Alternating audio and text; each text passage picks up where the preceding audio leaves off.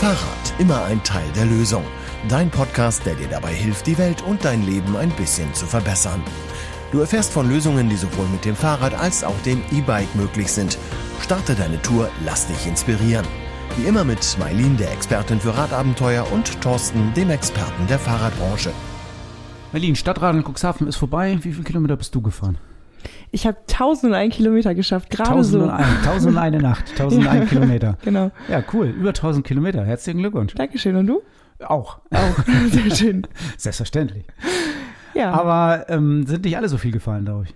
Nee, aber ich muss sagen, wenn man sich so die erste Seite bei uns im Team angeguckt hat, waren die Kilometer schon sehr zufriedenstellend. Das stimmt. Und dann ähm, sind auch ein paar ein bisschen weniger gefahren und im Schnitt sind wir dann natürlich, aber auch im Schnitt stehen wir ganz gut da. Überhaupt ranglistenmäßig ist ja ein bisschen was passiert. Wir haben diesmal nicht gewonnen. Nein. Sondern, wer hat gewonnen? Die, das Team der Stadt Cuxhaven. Ja, herzlichen Glückwunsch von uns aus. Genau. Aber ich finde, mit 10.722 Kilometern fürs Team Rad und Tour sind wir gar nicht mal so schlecht. Ja, wir waren ja auch gar nicht so viele Leute. Obwohl wir sind hart verfolgt worden von den Cuxhavener Nachrichten, glaube ich. Ja, habe ich schon gesehen. die wollten, glaube ich, die wollten uns noch überholen, habe ich das Gefühl gehabt. Ja. Aber haben sie nicht geschafft. Nee.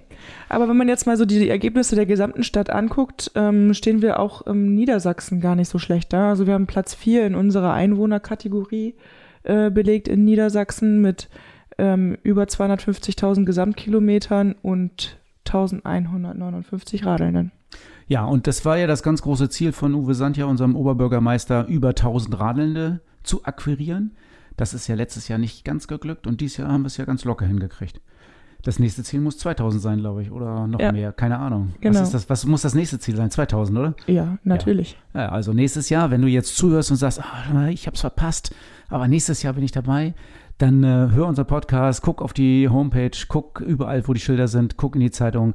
Nächstes Jahr ist Cuxhaven ganz sicher wieder beim Stadtradeln dabei und dann bist du einer von den 2000 Radelnden. Aber was hat das Stadtradeln denn jetzt gebracht, die drei Wochen? Naja, also äh, Spaß, Wettkampf, Challenge, äh, das ist ja schon mal alles toll. Ich bin tatsächlich noch mehr Rad gefahren, als ich sonst fahre weil ich irgendwie immer auf dem Nachhauseweg noch einen kleinen Umweg gemacht habe, um ein paar Kilometer zusammenzukriegen. Sonst hätte ich ja nie so viel fahren können, wie du fährst. Mit deinem längeren Arbeitsweg. Ja, möglich. Das finde ich auf jeden Fall schon mal was. Und das habe ich auch festgestellt bei ganz vielen, dass ähm, die motiviert waren, jetzt so ein bisschen mehr Rad zu fahren. Das finde ich eigentlich ganz cool. Von daher könnte ich mir vorstellen, sowas auch über einen längeren Zeitraum zu machen. Also um Leute noch mehr zu motivieren, den ganzen Sommer über. Müsste man sich mal überlegen, ob es da irgendwelche Formate gibt. Und was es natürlich auch gebracht hat, ähm, mehr Leute sind aufs Rad gestiegen und es sind auch Schäden gemeldet worden. Das ist ja auch noch ein schönes Beiwerk. Also diese Radar-App hat ja funktioniert in Cuxhaven, ist ja dann freigeschaltet worden. Haben wir uns ja auch ein bisschen drum gekümmert und ähm, da sind auch Schäden gemeldet worden. Du hast da, glaube ich, ähm, auch mal reingeguckt und dir das durchgelesen, was gemeldet wurde, ne? Genau, also ich bin ehrlich gesagt sogar positiv überrascht, auch ähm, wie die Kommune damit umgegangen ist. Also ich hätte jetzt erwartet, ähm, dass die Schäden gemeldet werden und dann sind sie da drin und man kümmert sich nicht drum. Aber wenn man sich die Zahlen mal so anguckt, dann ähm, wurden insgesamt 80 Meldungen abgegeben und davon sind bis dato nur 16 unbearbeitet. Und 46 sind in Bearbeitung und das kann auch durchaus bedeuten, dass gerade da Löcher geflickt werden oder Bäume zurückgeschnitten werden oder Verkehrsschilder ähm, geändert werden. Also da ist schon, genau. äh, passiert schon was. Und es gab sogar ganze drei positive Meldungen. Ja, das ist auch schön. drei positive Meldungen. Da brauchen wir auch nichts tun und da braucht auch die Stadt nichts tun, die Verwaltung nichts tun. Äh, es ist auch ganz nett, wenn jemand mal sagt, ach, das ist ein schöner Radweg und hier ist es gut und da ist es gut. Genau. Nicht so schön finde ich gerade das Beispiel, was in Dun passiert ist mit dem neuen Radweg. Da bin ich noch ein bisschen, also ich bin eigentlich schockiert, dass es so gebaut worden ist, wie es jetzt ist. Habe ich nichts von mitgekriegt. Ja, da ist ein Radweg, ein Radstreifen neu angelegt worden, der ist auch neu geteert, der ist äh, schön in Rot asphaltiert worden, kann man super drauf fahren. Und ganz am Ende, kurz vom Kreisel, muss man dann hart nach links auf die Straße. Mhm. Also ohne, tja, also für mich offensichtlich ohne richtige Einführung in die Straße. Ich vermute, dass da ein Unfallschwerpunkt neu geschaffen worden ist. Aber da gehen wir auch nochmal ran und da frage ich auch nochmal nach, was, äh, was sich dabei denn gedacht wurde und äh, wie das denn in Zukunft abgestellt werden könnte. Ja, ich bin gespannt. Also Stadtradeln ist ja immer was, was so eine Stadt positiv beeinflusst beim Radfahren. Aber was gerade in Berlin los ist, das äh, ist schon schockierend, oder? Äh, was ist denn jetzt in Berlin genau los? Naja, also die neue Regierung, die, der neue Senat will ja tatsächlich die Radwege die beschlossene Sache sind von, der, von den Vorgängerregierungen, jetzt wieder zurückdrängen und abschaffen. Wie kommt man denn da drauf? Naja, also der Autoverkehr, sagt äh, der neue Bürgermeister von Berlin, sollte keinesfalls unter dem Radverkehr leiden. Um Gottes Willen. Ja, deswegen gab es auch große, wirklich große Proteste gerade in Berlin. Tausende Radfahrer, die jetzt protestiert haben, ich weiß gar nicht, ob es ja, letzte Woche war es, ähm, die protestiert haben und gesagt haben, äh, Hände weg vom ähm, Radwegenetz, Hände weg von unseren Radwegen. Sogar die Wirtschaftsverbände der Fahrradindustrie haben sich mit einem offenen Brief an den Senat gewendet. Also da ist äh, ordentlich Feuer unterm Dach in Berlin. Das kann ich mir vorstellen. Ich glaube, mir würde es auch so gehen, wenn da vor meiner Tür sowas passiert.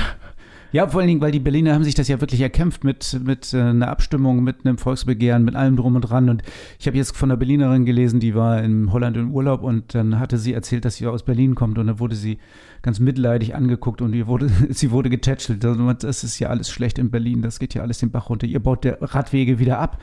Das ist ja unfassbar. Also ähm, da ist, äh, da wird noch ordentlich was passieren, glaube ich. Ich weiß auch nicht, ob das mit der neuen Regierung dann so gut klappen kann, wenn diese großen Vorteile für alle Menschen dann tatsächlich zurückgenommen werden. Ja, also anstatt dass es mit dem Radverkehr vorwärts geht, sind das so Schritte, wo es wieder zurückgeht. Ja, ich glaube, das letzte Mal hatten wir auch schon drüber geredet. Lebensqualität in so einer Stadt äh, hängt auch ganz stark davon ab, wie gut man sich zu Fuß und mit dem Fahrrad fortbewegen kann. Und wenn Berlin da Rückschritte macht, werden wir mal sehen, was Berlin dann davon hat. Fahrradstadt auf jeden Fall nicht mehr. Also neben total schlechten Politikern und schlechten Ideen ist ja das andere große Thema, was Radfahren stört, irgendwie der Diebstahl von Fahrrädern. Ja, was gibt's Schlimmeres, als wenn du irgendwie einkaufen gehst, wiederkommst mit vollen Fahrradtaschen und das Fahrrad ist weg? Ja, einen schlechten Bürgermeister und Fahrraddiebe. okay. Ja, also die Fahrraddiebe sind auch ein großes Problem, nicht nur äh, schlechte Politiker. Ja. Heute ist das Thema mal, wie ihr das verhindern könnt, wie du dir sicher sein kannst, dass dein Fahrrad noch vor der Tür steht, wenn du einkaufen gehst oder wie du vielleicht sogar sicher sein kannst, wenn du ins Kino gehst, wie das Rad dann noch da ist, wenn du wieder rauskommst aus deinem Film. Und wenn es dann doch nicht klappt und das Fahrrad weg ist, wie du dann zumindest vielleicht sogar an dein Fahrrad wiederkommst. Genau. Da gibt es ja zum Beispiel ähm, ganz neue digitale Sachen, wo man E-Bikes oder auch Fahrräder tracken kann. Da gibt es ja von äh, Apple auch den AirTag. Aber es gibt auch noch bessere, genauere und ähm, verlässlichere Lösungen. Bevor wir da jetzt zu viel erzählen, lass uns doch mal den Spezialisten fragen. Ja, das machen wir mal. Heute bei uns im Podcast-Studio Holger Trautmann, Co-Founder von IoT Venture. Ähm, das sagt natürlich jetzt erstmal wahrscheinlich niemandem was, ähm, weil das schon so eine merkwürdige Abkürzung ist. Holger, kannst du mal ein bisschen sagen, was ihr macht, was dahinter steht, ähm, wie ihr gegründet habt, warum ihr gegründet habt und was so los ist bei euch? Sehr gerne. Ähm, erstmal vielen Dank für die Einladung. Also IoT steht für Internet of Things, Internet der Dinge. Und als IoT-Firma bringen wir Produkte, die sich bewegen, so nennen wir das, ähm, und für Leute einen Wert darstellen ins Internet und arbeiten mit den Daten an Services, an Auswertungen, an Business Cases. Also das ist unser Job, Dinge, die heute nicht mit dem Internet verbunden sind, mit dem Internet zu verbinden und rund um diese verbundenen Dinge dann entsprechende Services zu bauen und äh, Geschäfte zu machen für unsere Klienten, mit unseren Klienten. Jetzt heißt unser Podcast ja Fahrrad immer ein Teil der Lösung. Wie hat das, was du gerade gesagt hast, äh, was hat das jetzt mit dem Thema Fahrrad zu tun? Weil das hat damit was zu tun, dass wir E-Bikes, die heute auch noch in großen Teilen nicht mit dem Internet verbunden sind, eben durch ein Tracking-Device, einen GPS-Tracker, den wir selber sozusagen auf der grünen Wiese entwickelt haben, äh, mit dem Internet verbinden, indem dieser Tracker einfach unsichtbar verbaut wird.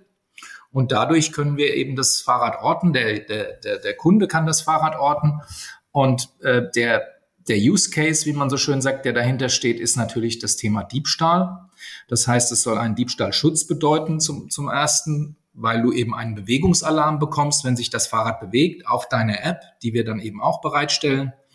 Ähm, und du kannst aber auch, falls du dann feststellst, dass das Fahrrad sich bewegt hat und äh, nicht irgendwie umgefallen ist, sondern entwendet wurde, auch direkt einen Diebstahl bei uns melden über die App.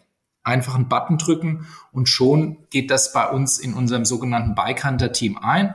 Dieses Bike Hunter Team kümmert sich dann um diesen Fall auch persönlich. Das heißt, wir rufen dich an, wir beruhigen die Situation, wir sagen, wir kümmern uns drum. Hast du schon, eine, die, warst du schon bei der Polizei? Können wir helfen bei dem, bei der Anzeige? Wir haben Stammdaten, die wir dann einspielen können.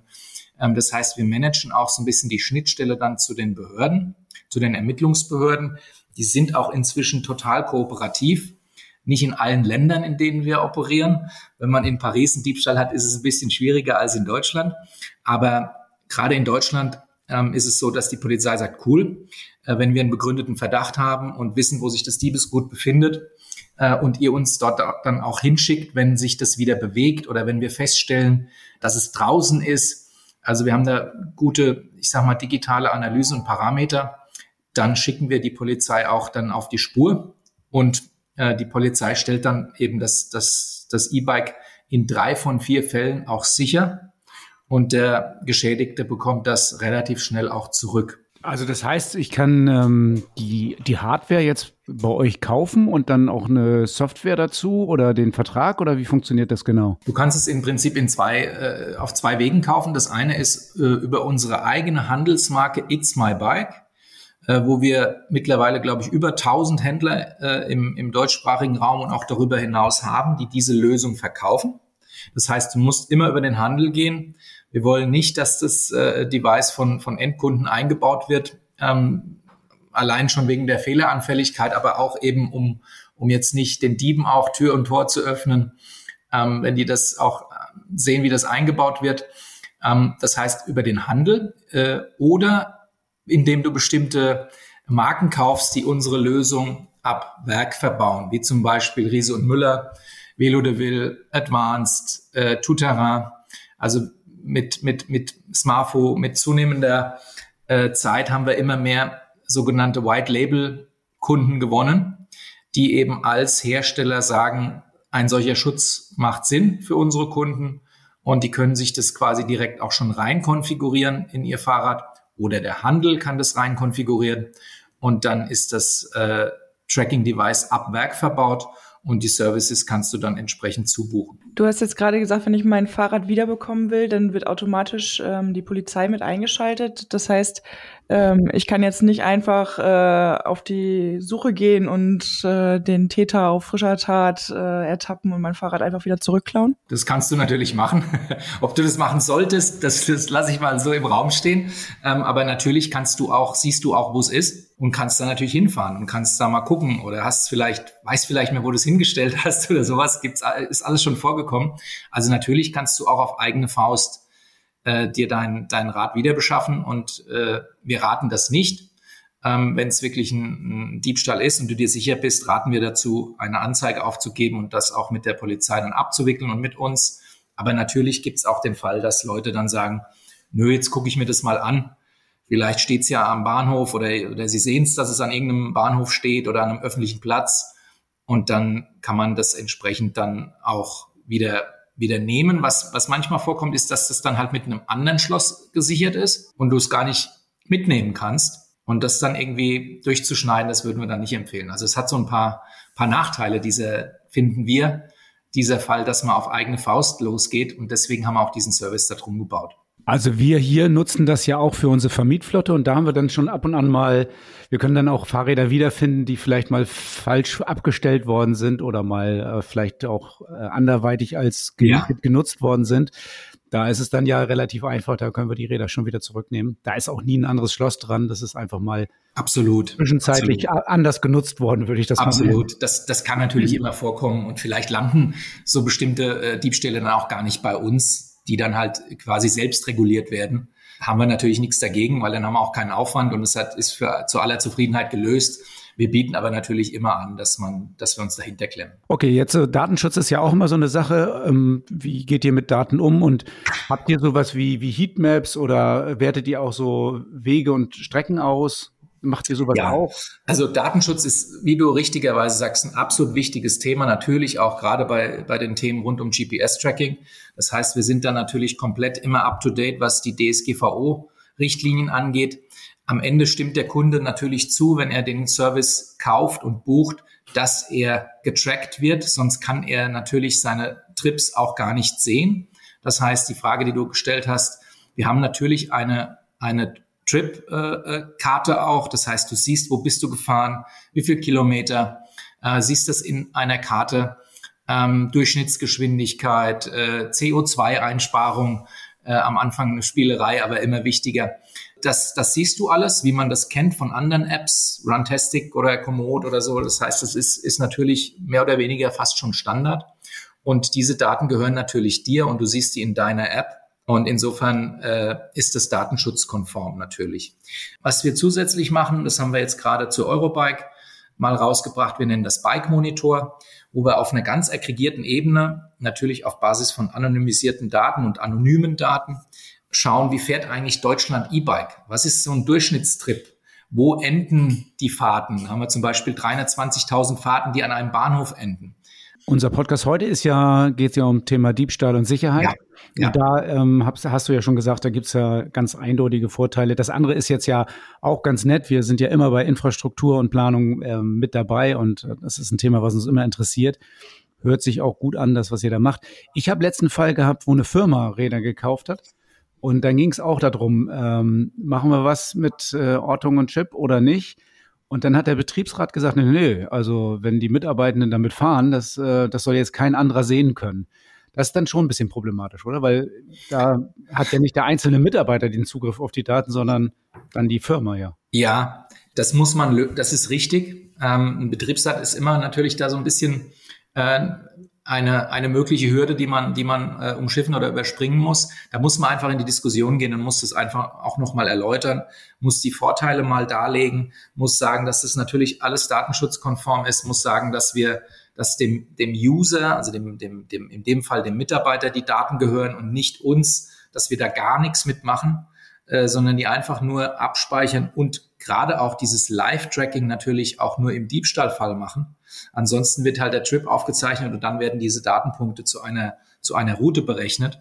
Also da kann man natürlich Aufklärung betreiben oder dann, da muss man Aufklärung betreiben, mal mehr, mal weniger. Auch das Thema Leasing ist, ist, ist natürlich für uns ein interessanter Fall, wo auch äh, Leasinganbieter sagen, Mensch, äh, wir sollten doch eigentlich unseren, unseren, äh, unseren Kunden, also unseren Endkunden, die auf dem Rad sitzen, vielleicht auch einen solchen Service bieten. Ähm, zudem ist es ja auch letztlich unser Eigentum. Also das, das, das kann kommen als Diskussion. Ich denke, durch, durch Aufklärung, durch Aufzeigen der Benefits, durch Transparenz, was mit den Daten wie passiert und wer da welche Rechte hat, kann man da viel, äh, viel gewinnen und auch Betriebsräte überzeugen. Lass mich noch mal eben ganz kurz zur Polizei zurückgehen. Du hast vorhin gesagt, dann ist das für die Polizei ein begründeter Verdacht. Der ist aber nicht so begründet, dass die dann eine Hausdurchsuchung machen oder sowas in der Art, sondern nein, also das schon, ist, dass sie das Rad wieder sehen. Das, wie funktioniert das? Der, das ist, das sind so äh, äh, so ein paar Spitzfindigkeiten, die wir auch jetzt nach nach vier fünf Jahren gelernt haben. Also wenn jetzt eine, eine diffuse Situation ist, ich sag mal, da ist ein Hinterhof und dort sind die Datenpunkte und wir wissen, dort plus minus ein paar Meter befindet sich das das gestohlene E-Bike ähm, weil GPS ja auch nie genau auf den, auf den Zentimeter ist, ähm, dann können die im Prinzip, äh, sind die eingeschränkt. Das heißt, sie müssten warten oder wir müssten warten, bis ein neuer Datenpunkt kommt, bis sich es wieder bewegt, weil bei Bewegung kriegen wir einen neuen Punkt. Das heißt, dort dürften die in der Tat jetzt nicht, ich mache den Case jetzt mal zu Ende, also da stand dann ein, ein Wohnwagen in diesem Hinterhof und dann hat unser, unser Bike Hunter Team gesagt, zu dem Polizisten, also hier muss es irgendwo sein. Und da sagt der Polizist, ja, hier ist ein Hinterhof mit einem, mit einem Wohnwagen. Und da sagt äh, unser Beikanter-Team, machen Sie doch bitte mal die Kamera an, die Handykamera, wenn das möglich ist. Und dann filmt er halt diese Szenerie und dann sagt unser Beikanter-Team, rütteln Sie bitte mal an diesem Wohnwagen. Und dann rüttelt der ein bisschen, das darf er. Und dann geht ein neuer Datenpunkt raus. Und dann ist klar, dann reicht sozusagen die, der, der technologisch begründete Verdacht, dass dort drin das E-Bike sich befinden muss. Und dann dürfen die auch aufmachen. Und dann haben sie eben zehn gestohlene E-Bikes gefunden und eins hatte einen Tracker. Ähm, aber das ist in der Tat so. Auch, auch jetzt nehmen wir mal Mehrfamilienhaus. Man weiß, es ist dort drin, aber man weiß nicht, welche Partei jetzt dieses E-Bike gestohlen hat. Was dann mal, mal der Fall war, ist, dass die einfach überall geklingelt haben, die Polizisten. Dürfen sie, ja, reingehen jetzt einfach, dürfen sie nicht. Und plötzlich flog, ein E-Bike von einem Balkon runter. So, so ist das völlig richtige Frage. Das ist nicht so einfach, dass die jetzt einfach dann da irgendwie alle Wohnungen aufbrechen können, logischerweise. Aber wir sind dann eben mit den, mit den Polizisten im Austausch. Wir versuchen dort das eben entsprechend zu qualifizieren. Notfalls muss man auch mal warten, bis wieder ein neuer Datenpunkt da ist, weil irgendwann bewegt sich's wieder. Und dann kann man eben entsprechend auch zuschlagen. Und so verstehen wir auch unsere Rolle, dass wir es der Polizei so ein bisschen vorqualifizieren, den Case, dass dies dann eben auch einfacher haben. Und das gelingt uns ganz gut. Also wir werden da immer besser, auch international.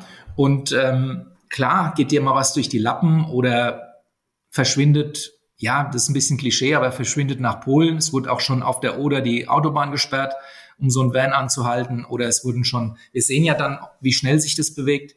Können wir sagen, das ist auf der Autobahn oder wir können sagen, es ist in der U-Bahn.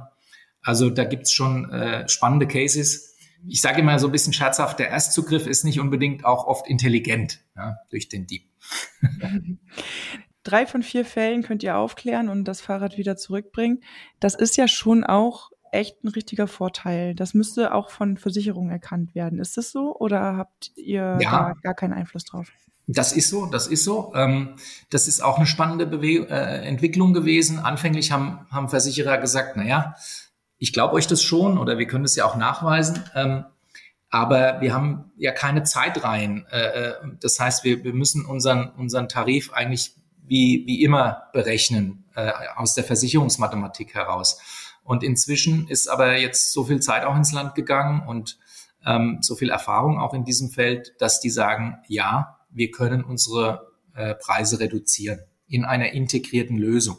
Wir haben einen, äh, wir haben verschiedene Versicherungspartner, äh, aber einen, äh, das ist die Alteos, äh, eine, eine Tochter der, der AXA-Versicherung, äh, die auch integriert unser Produkt vermarktet. Das heißt, die gehen tatsächlich an Händler ran und sagen, hier hast du alles in einem, eine Tracking-Lösung mit, mit, mit GPS, äh, äh, mit allen Services, die es da außenrum gibt, plus Versicherung. Weil wenn der Tracker verbaut ist, können wir unsere Versicherung günstiger anbieten. Also das hat sich durchgesetzt und da ist auch viel Bewegung im Markt. Ja, super spannendes Thema. Ähm, Holger, ich danke dir, dass du dir die Zeit genommen hast, uns mal ein paar Einblicke zu geben in die Erfolgsgeschichte des äh, E-Bike-Trackings. Gerne. Und ähm, schön, dass du da warst. Im Interview wurde immer wieder erwähnt, dass in den Nachbarländern die Regularien vielleicht anders sind, was Tracking angeht. Und ich weiß noch, es dämmert mir irgendwie im Hinterkopf, dass du letztens ein Beispiel hattest aus Frankreich? Ja, eigentlich eine gute Geschichte. Wir waren ja gerade auf dem äh, Radverkehrskongress unterwegs und ich, mein Handy klingelte und vibrierte und mich hatte ein Kunde angerufen oder ähm, eine WhatsApp geschickt und sein Fahrrad wäre gestohlen, ähm, wäre gestohlen in Frankreich. Sehr hochwertiges Mountainbike-Sportgerät. Ja, das wäre weg und ob ich eine Rechnung hätte und die Originalrechnung und die Rahmennummer und und und. Da habe ich tatsächlich dann äh, im Laden bei uns angerufen. Die haben per Mail die Rechnung rausgeschickt. Wir haben ja immer alle Daten von den Fahrrädern bei uns in der Kundendatei hinterlegt. So in, auch in diesem Fall ging also Rahmen- und Federgabelnummer, Dämpfernummer, alles, was da so zugehört, ähm, ging dann raus an ihn.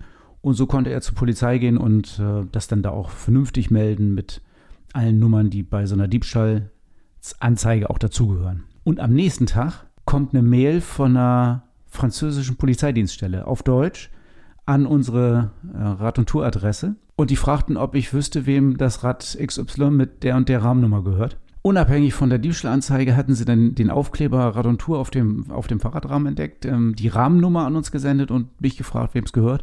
Und ich wusste natürlich genau, dass der Kunde gerade in Frankreich ist, wem das da gehört und habe dann die Polizei und den Kunden zusammengebracht und äh, 24 Stunden später hatte er sein Fahrrad schon wieder. Und das ohne Tracking. Das war jetzt ohne Tracking, das stimmt tatsächlich.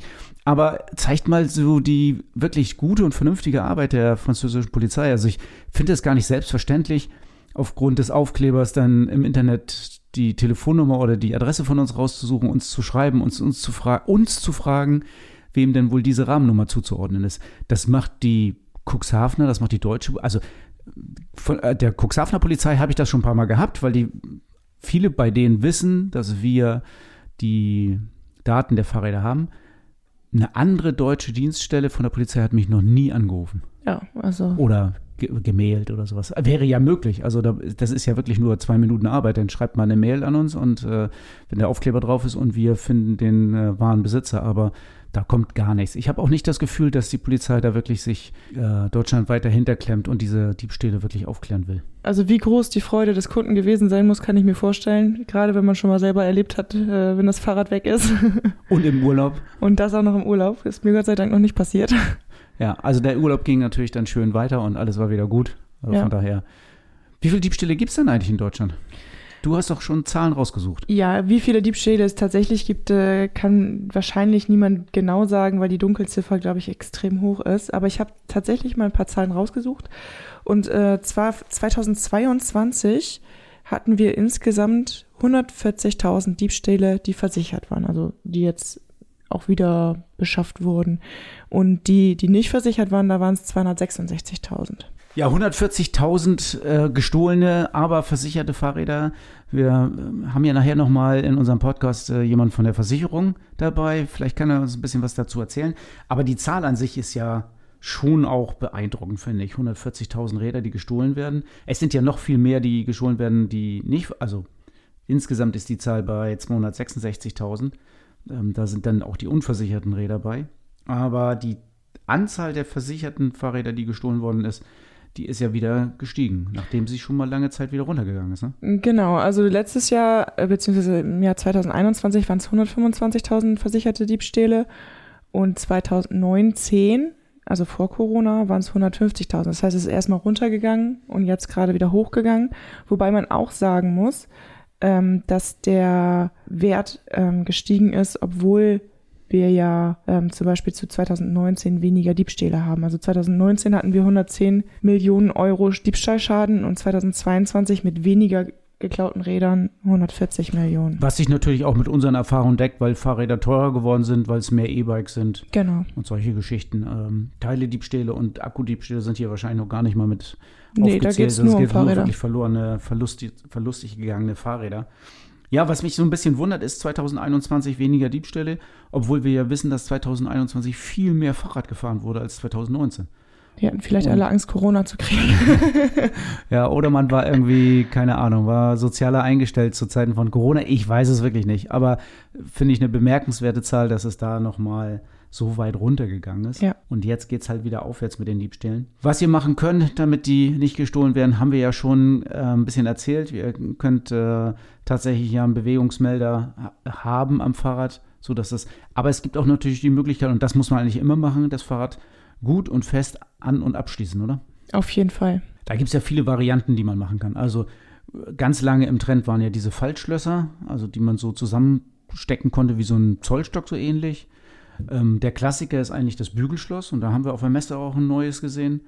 Da werden wir vielleicht nachher noch ein bisschen was zu erzählen. Ja. Und äh, ich finde die Variante äh, Speichenschloss plus stabile Kette eigentlich eine gute Variante. Ja, weil du es in sich abschließt und dann einfach nochmal kurz anschließen kannst. Genau, der Dieb muss immer zwei Schlösser knacken. Also er kann natürlich die Kette durchsägen mit einer Flex. Das ist jetzt keine große Sache, aber das hat auch eine gewisse Zeit, die das dauert. Dann kann er das Fahrrad aber erst nur wegtragen. Dann müsste er jetzt das andere Schloss auch nochmal aufknacken. Also zwei Schlösser aufknacken. Da sage ich immer, das ist eigentlich schon ein ganz gutes Hindernis, weil irgendwo wird schon ein Fahrrad stehen, was nur mit einer, mit einem Schloss gesichert ist. Dann nehme ich das vielleicht doch lieber. Ja. Schließt euer Fahrrad oder schließt du dein Fahrrad einfach ein bisschen besser ab als die anderen Fahrräder? Und vor allem an. und an vor allen Dingen, genau, hat Miley recht, auch an. Und ähm, dann solltest du auf der sicheren Seite sein, bis die anderen nachrüsten, würde ich sagen. Da muss man vielleicht auch noch ein bisschen mehr tun. Oder bis es keine Fahrraddiebe mehr gibt. Ob wir dahin kommen, weiß ich nicht, aber was passiert denn jetzt eigentlich, wenn das Fahrrad weg ist? Ja, das ist immer so eine Sache. Und dann äh, höre ich ja viel von unseren Kunden, ja, ja, ich habe eine Hausratversicherung, ist schon dabei. Ähm, auch die Hausratversicherungen sind bei den Versicherungsleistungen bei Fahrrädern ja deutlich, deutlich besser geworden. Also früher weiß ich noch, dass es dann so war, ja, das ist dann sechs Jahre alt und dann kriegst du den, den Zeitwert, also mit äh, der Abschreibung auf die Nutzung und dann kriegst du irgendwie noch ein paar hundert Euro oder 100 Euro. Dann habe ich natürlich immer noch das Problem, dass ich mir dann von dem Geld kein neues Fahrrad kaufen kann. Und ist es nicht sogar so, dass du bei der Hausratversicherung, dass das Fahrrad nur dann versichert ist, wenn es bei dir zu Hause auch geklaut wird? Weil meistens wird es ja woanders geklaut. Das ist ähm, sehr unterschiedlich. Also es gibt Okay. ganz viele verschiedene Bedingungen bei den Hausratversicherungen. Aber oft ist da so, sind da so Sachen drin wie nicht mehr nach 22 Uhr und ähm, im eigenen Keller muss es auch angeschlossen sein. Also da sind schon wirklich skurrile Sachen bei. Deswegen raten wir ja eigentlich auch immer zu einer Fahrradversicherung. Und wie das Ganze aussehen kann, da haben wir jemanden eingeladen. Ja, hallo, hier bei uns im Podcast-Studio heute ist Jürgen Gerlach. Ähm, Jürgen, du arbeitest bei der Enra-Versicherung. Vielleicht magst du einmal ganz kurz erzählen, was ist deine Aufgabe dort und was macht ihr eigentlich? Ja, hallo, schönen guten Tag. Mein Name ist Jürgen Gerlach. Ich bin seit gut fünf Jahren bei der Enra, äh, einem Spezialversicherer für Fahrräder äh, im Fachhandelsvertrieb angestellt. Das heißt, meine Aufgabe ist es, Fachhändler, Fahrradfachhändler zu betreuen. Und ja, was wir machen, wir bieten Fahrradversicherungen an und hoffen damit glückliche Kunden zu gewinnen. Jetzt haben wir ja im Podcast das Thema ähm, Diebstahl und Sicherheit und ähm, da passt das ja ziemlich gut mit euch zusammen. Und ähm, meine erste Frage wäre, warum macht überhaupt eine Versicherung für Fahrräder explizit Sinn? Also ich habe ähm, eine Hausratversicherung und viele Hausratversicherungen sind ja im Grunde genommen auch, da sind ja Diebstahlversicherungen für Fahrräder mit inbegriffen. Was ist jetzt der Vorteil bei einer Fahrradversicherung? Natürlich kann man ein Fahrrad auch über die Hausrat versichern das Hausratversichern, das ist machbar und viele Hausratversicherungen bieten ja auch schon Fahrräder mit an. Das heißt Fahrradversicherung mit in ihrem Paket mit an. Der ganz entscheidende Vorteil einer Fahrradspezialversicherung, und da sind wir nicht alleine, da gibt es ja noch mehrere mit, ich sag mal, Mitspieler in dem Markt, liegt eigentlich darin, dass wir uns sehr stark eben auf das Problem Fahrraddiebstahl, Fahrradschaden äh, konzentrieren. Das heißt also, ein Endkunde, der bei uns ein Fahrrad versichert, hat ein sehr umfangreiches Paket an, ähm, an Schutz, das er mit einer dieser Versicherungen abschließt. Das ist in der Vergangenheit oft bei den Hausratversicherungen eben nicht gegeben gewesen. Wir reden mittlerweile über Objekte, die gerade im E-Bike-Bereich zwischen drei und 15.000 Euro wert sind, manchmal sogar noch höher. Und da ist natürlich der, der Wunsch und auch äh, der Anspruch, dieses Objekt zu sichern, deutlich höher geworden. Und da will man sich auch spezialisieren, dass man genau auch weiß, man bekommt nach einer gewissen Zeit an Jahren, wenn dann wirklich ein Schadenfall eintritt, auch sein Fahrrad wieder zurück. Heißt ganz konkret, wir versichern die Fahrräder ein neues Pedelec zum Neuwert über eine Versicherungsdauer, die maximal sieben Jahre bedeuten kann. Da sprichst du jetzt was ganz Spannendes an, wenn du sagst Neuwert. Ich stelle mir jetzt gerade die letzten Monate oder Jahre vor. Das heißt, ich kaufe ein Fahrrad zum Beispiel für 2900 Euro und drei Jahre später wird mir das Fahrrad geklaut und dasselbe Fahrrad kostet dann auf einmal 500 Euro mehr. Was passiert dann? Ganz einfache Frage. Der Kunde kann sich entweder ein Fahrrad für 2900 neu aussuchen, dann bekommt er ohne Aufzahlung und ohne zusätzlichen ähm, zusätzliche Aktionen das, ein Fahrrad im Wert von 2900 Euro ersetzt. Oder er sagt, ich möchte aber genau das gleiche Rad wieder haben, es ist teurer geworden, dann muss er die Differenz aufzahlen. Wie lange dauert in der Regel so ein Prozess von dem Tag an, wo mein Fahrrad geklaut wurde, bis zu dem Tag, wo ich mir im Grunde genommen ein neues kaufen kann? Im optimalen Fall zwei bis drei Tage. Ähm, ich sage jetzt mal optimaler Fall. Das heißt, wir benötigen vom Geschädigten, vom, also von dir, wenn dir dein Fahrrad gestohlen wird, Unterlagen. Da sind wir einfach zu verpflichtet, beziehungsweise die brauchen wir auch. Und das ist in aller Regel die Schadenanzeige bei der Polizei und eine Schadenmeldung übers Portal.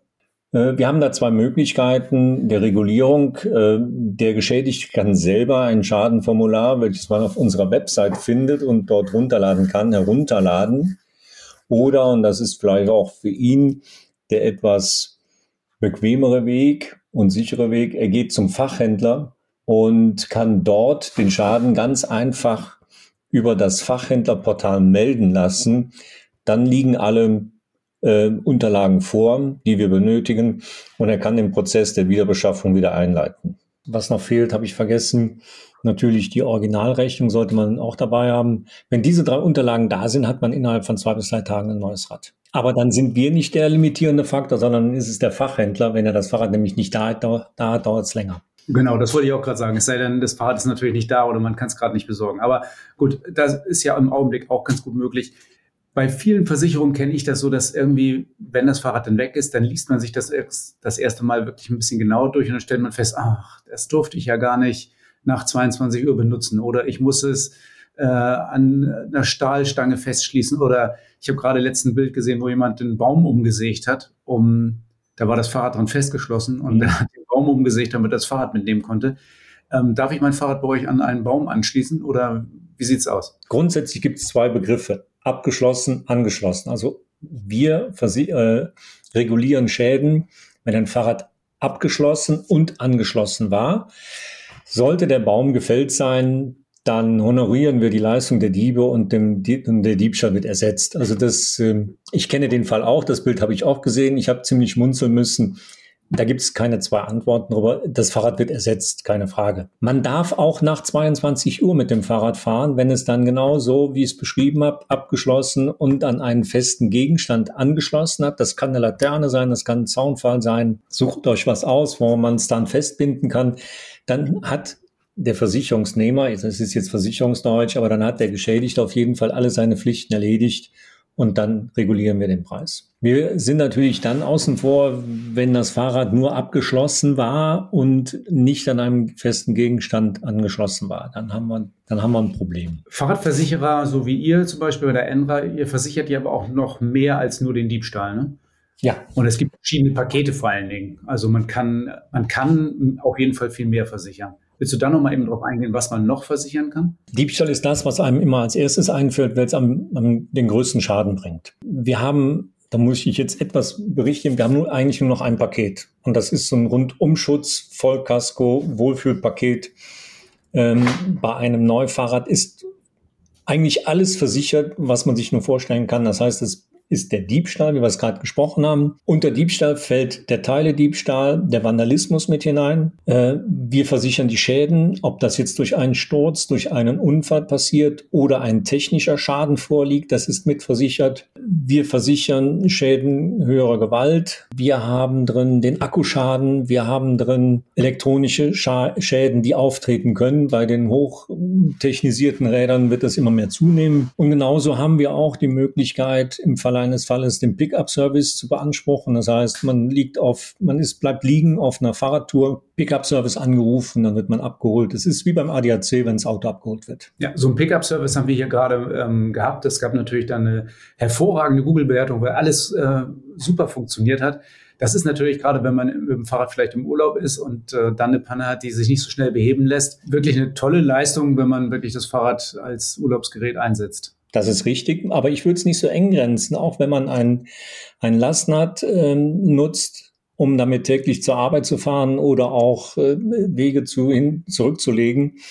Wenn man damit liegen bleibt, das ist kein Rad mehr, dass man sich so auf die Schulter legt und dann nach Hause geht. Auch da ist im Prinzip von, im Prinzip verlassene Haustür ist der Pickup-Service schon mit dran. Jetzt hast du eingangs gesagt, dass du bereits einige Jahre bei Enra arbeitest. Ähm, gibt es da so eine Entwicklung, einen Trend, den du beobachtet hast? Ähm, vielleicht ähm, in Bezug auf die Häufigkeit von Diebstählen oder Vandalismus? Was man natürlich feststellen darf, muss, nicht darf, muss, ist, dass ähm, immer mehr Fahrräder gekauft werden, immer mehr Fahrräder genutzt werden, auch für den alltäglichen Bedarf. Also nicht nur eben mal, um zum Weiher zu fahren, dann wieder in der Garage eingeschlossen, sondern man fährt damit in die Stadt zur Arbeit.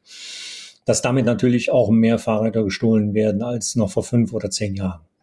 Das ist mal so. Weil auch natürlich die Verlagerung hin von Fahrrad weg hin zum E-Bike äh, deutlich mehr stattgefunden hat. Ist das E-Bike für euch eine größere Gefahrenquelle oder werden E-Bikes tatsächlich verhältnismäßig seltener gestohlen?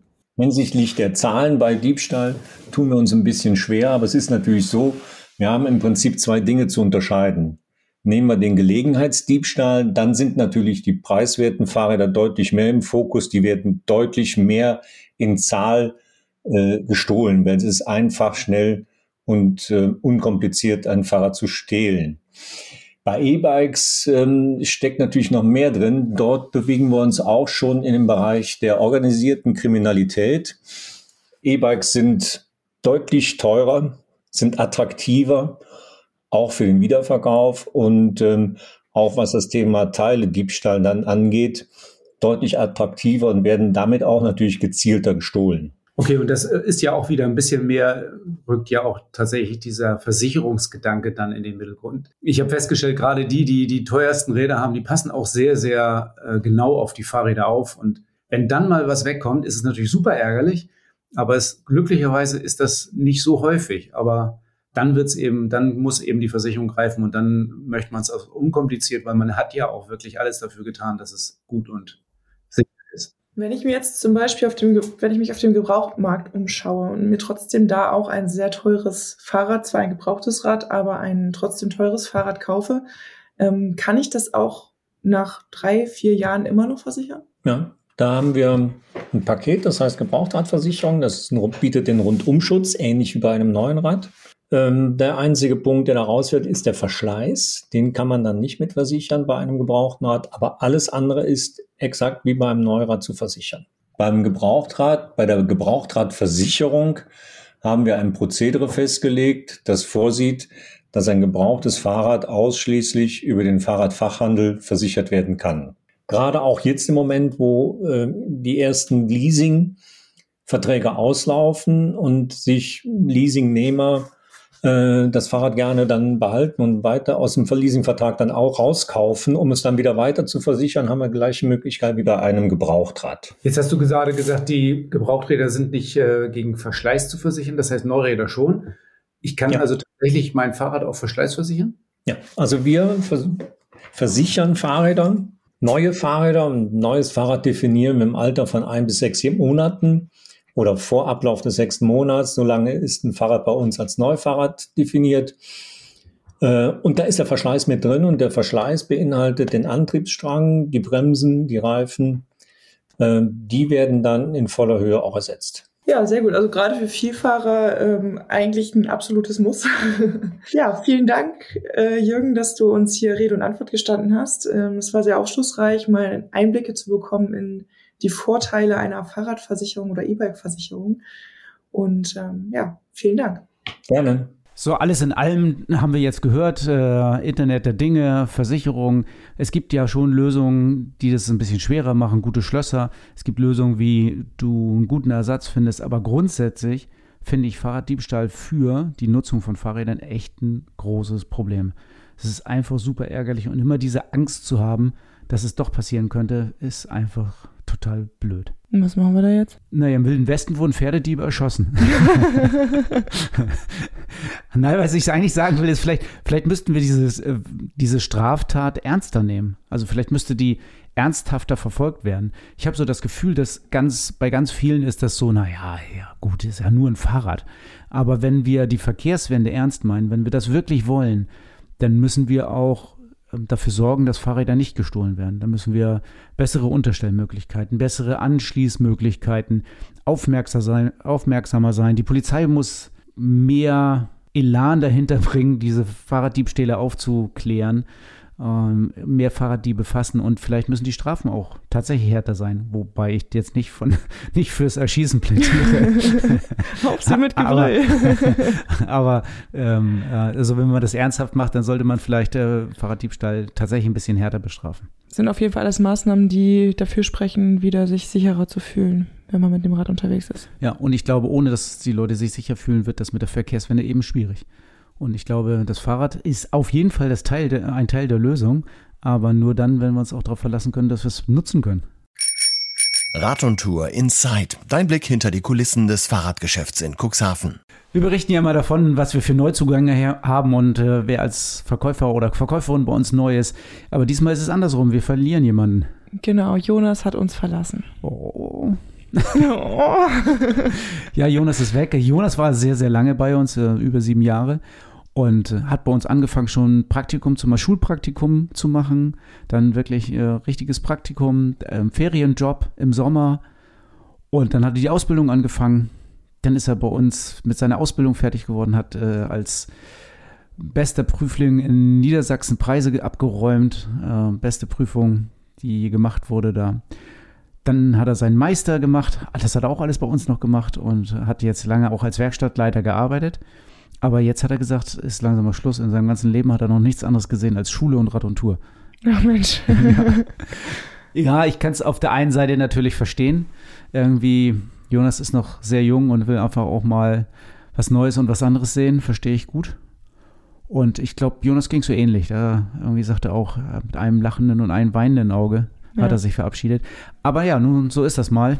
Und äh, hat einen neuen Arbeitgeber in der Windenergiebranche gefunden. Macht mal was ganz, ganz anderes, mal nichts mit Fahrrädern. Aber eh auch auf der guten Seite, glaube ich. Ich wollte gerade sagen, er tut trotzdem was Gutes und ähm, ich bin gespannt. Ich drücke ihm auf jeden Fall die Daumen, dass er da Erfahrung sammeln kann und ähm, das findet, was er sucht. Ja. Also, Jonas äh, werdet ihr bei uns dann nicht mehr antreffen. Der ist schon ab dem 31.06. nicht mehr bei uns. René übernimmt äh, einen Teil der Teamleitung von dem Team im Hafen und wenn ihr Angebote aus dem Hafen kriegt, wenn ihr eure Fahrräder dahin gebracht habt oder dahin bringen lassen habt, dann werdet ihr mit René Kontakt haben. René ist Teamleiter Hafen geworden und äh, macht da die Werkstatt, regelt alles und ist euer neuer Ansprechpartner, wenn es um Fahrräder und Reparaturen geht. Neben dem Werkstattleiter Nico natürlich, der nach wie vor die Werkstattleitung hat. 66 Kilometer Fahrspaß, der Podcast Tourentipp. Tour 66, das war eine ganz schön spannende Geschichte. Da hast du uns ordentlich durch den Landkreis gescheucht, Marlene. Erzähl mal, wie bist du auf die Tour gekommen? Ich weiß ich ehrlich gesagt gar nicht so genau. Ich habe bei Komoot eingegeben, ich möchte von Spieker nach Hamburg. Ähm, und dann habe ich mal so ein bisschen rum und hin und her geschoben und geguckt, wo war ich noch nie. Und da sind wir lang gefahren. Und ähm, zwei oder drei Abschnitte waren sogar für mich neu. Ja, Mensch, das ist doch mal was. Ja, finde ich auch. Vor allem war auch ein ziemlich spannender Abschnitt ganz am Ende noch dabei, wo ich, äh, ich hatte schon eine Ahnung, wo ich rauskomme, aber ich hatte keine Ahnung, dass da ein Weg existiert. Das fand ich wirklich extrem gut. Also ich muss auch sagen, die Tour fand ich echt richtig gut. Ähm, es war wenig Hauptstraße dabei, ganz zum Schluss ein bisschen, ähm, wo es in Richtung Stade ging, aber alles in allem, also wer keine Lust auf Menschen hat, der sollte diese Tour fahren. Genau, stimmt. Wir sind gefahren und dann sagte Michi auf einmal, oh, guck mal da vorne, ein Mensch.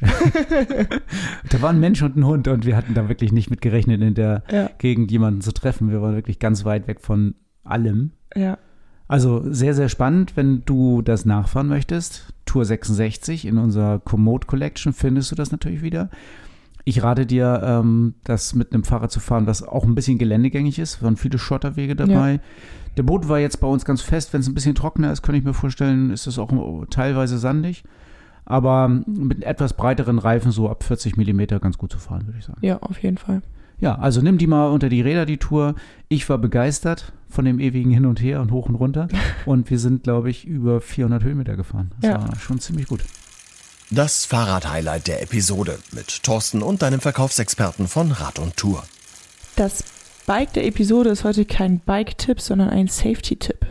Genau, wir reden mal über Schlösser. Also wer sich hier nicht auf Internet oder digitale Technik verlassen will, der kann auch in Stahl investieren in Stahl, in so ein richtig krasses Schloss. In so ein richtig krasses Schloss. Also Abos, wir hatten jetzt ganz kurz auf der Eurobike erwähnt, hat ja ein neues Schloss vorgestellt. Das neue Schloss heißt Granit Super Extrem 2500. Hört sich an wie äh, eine Kampfdrohne oder ein, äh, ein Besen zum Besenreiten. Ich, ich habe jetzt schon dieses, dieses Bild, so mit dieser Action, weißt du, so eine Action-Schrift. Ja, aber auf jeden Fall wirklich ein richtig ernst gemeintes, äh, sehr, sehr stabiles Schloss ähm, mit einer Kabitbeschichtung, das auch Flex Aufbrüchen wieder lange, lange widerstehen soll, weil eben verschiedene Materialien aufgetragen werden. Also auf dieses gehärtete, auf den gehärteten Stahl ist noch so eine Kabitschicht aufgeschweißt, aufgetragen worden, ähm, die dann auch Flexscheiben verglühen lässt, beziehungsweise das sehr, sehr schwer macht, da durchzukommen. Ich weiß noch, der Abus-Vertreter auf der Eurobike hat gesagt, zehn Minuten müsste man flexen, bis da überhaupt irgendwas zu sehen ist. Ja, genau. Und das ist dann schon, also wenn das nicht auffällt, dann weiß ich auch nicht. Also wer den ganzen digitalen Kram sich nicht drauf verlassen will, der kann hier mal richtig in Stahl und Eisen investieren. Ähm, das Super Extrem mit Sicherheit ein äh, tolles Schloss, auch für die Großstädte. Und äh, wer natürlich in Cuxhaven oder in Städten wie Cuxhaven so ein Schloss in, in, so ein Schloss investiert und damit sein Fahrrad anschließt, ja, der ist, glaube ich, ziemlich sicher, weil die wenigsten werden so ein sicheres Schloss benutzen.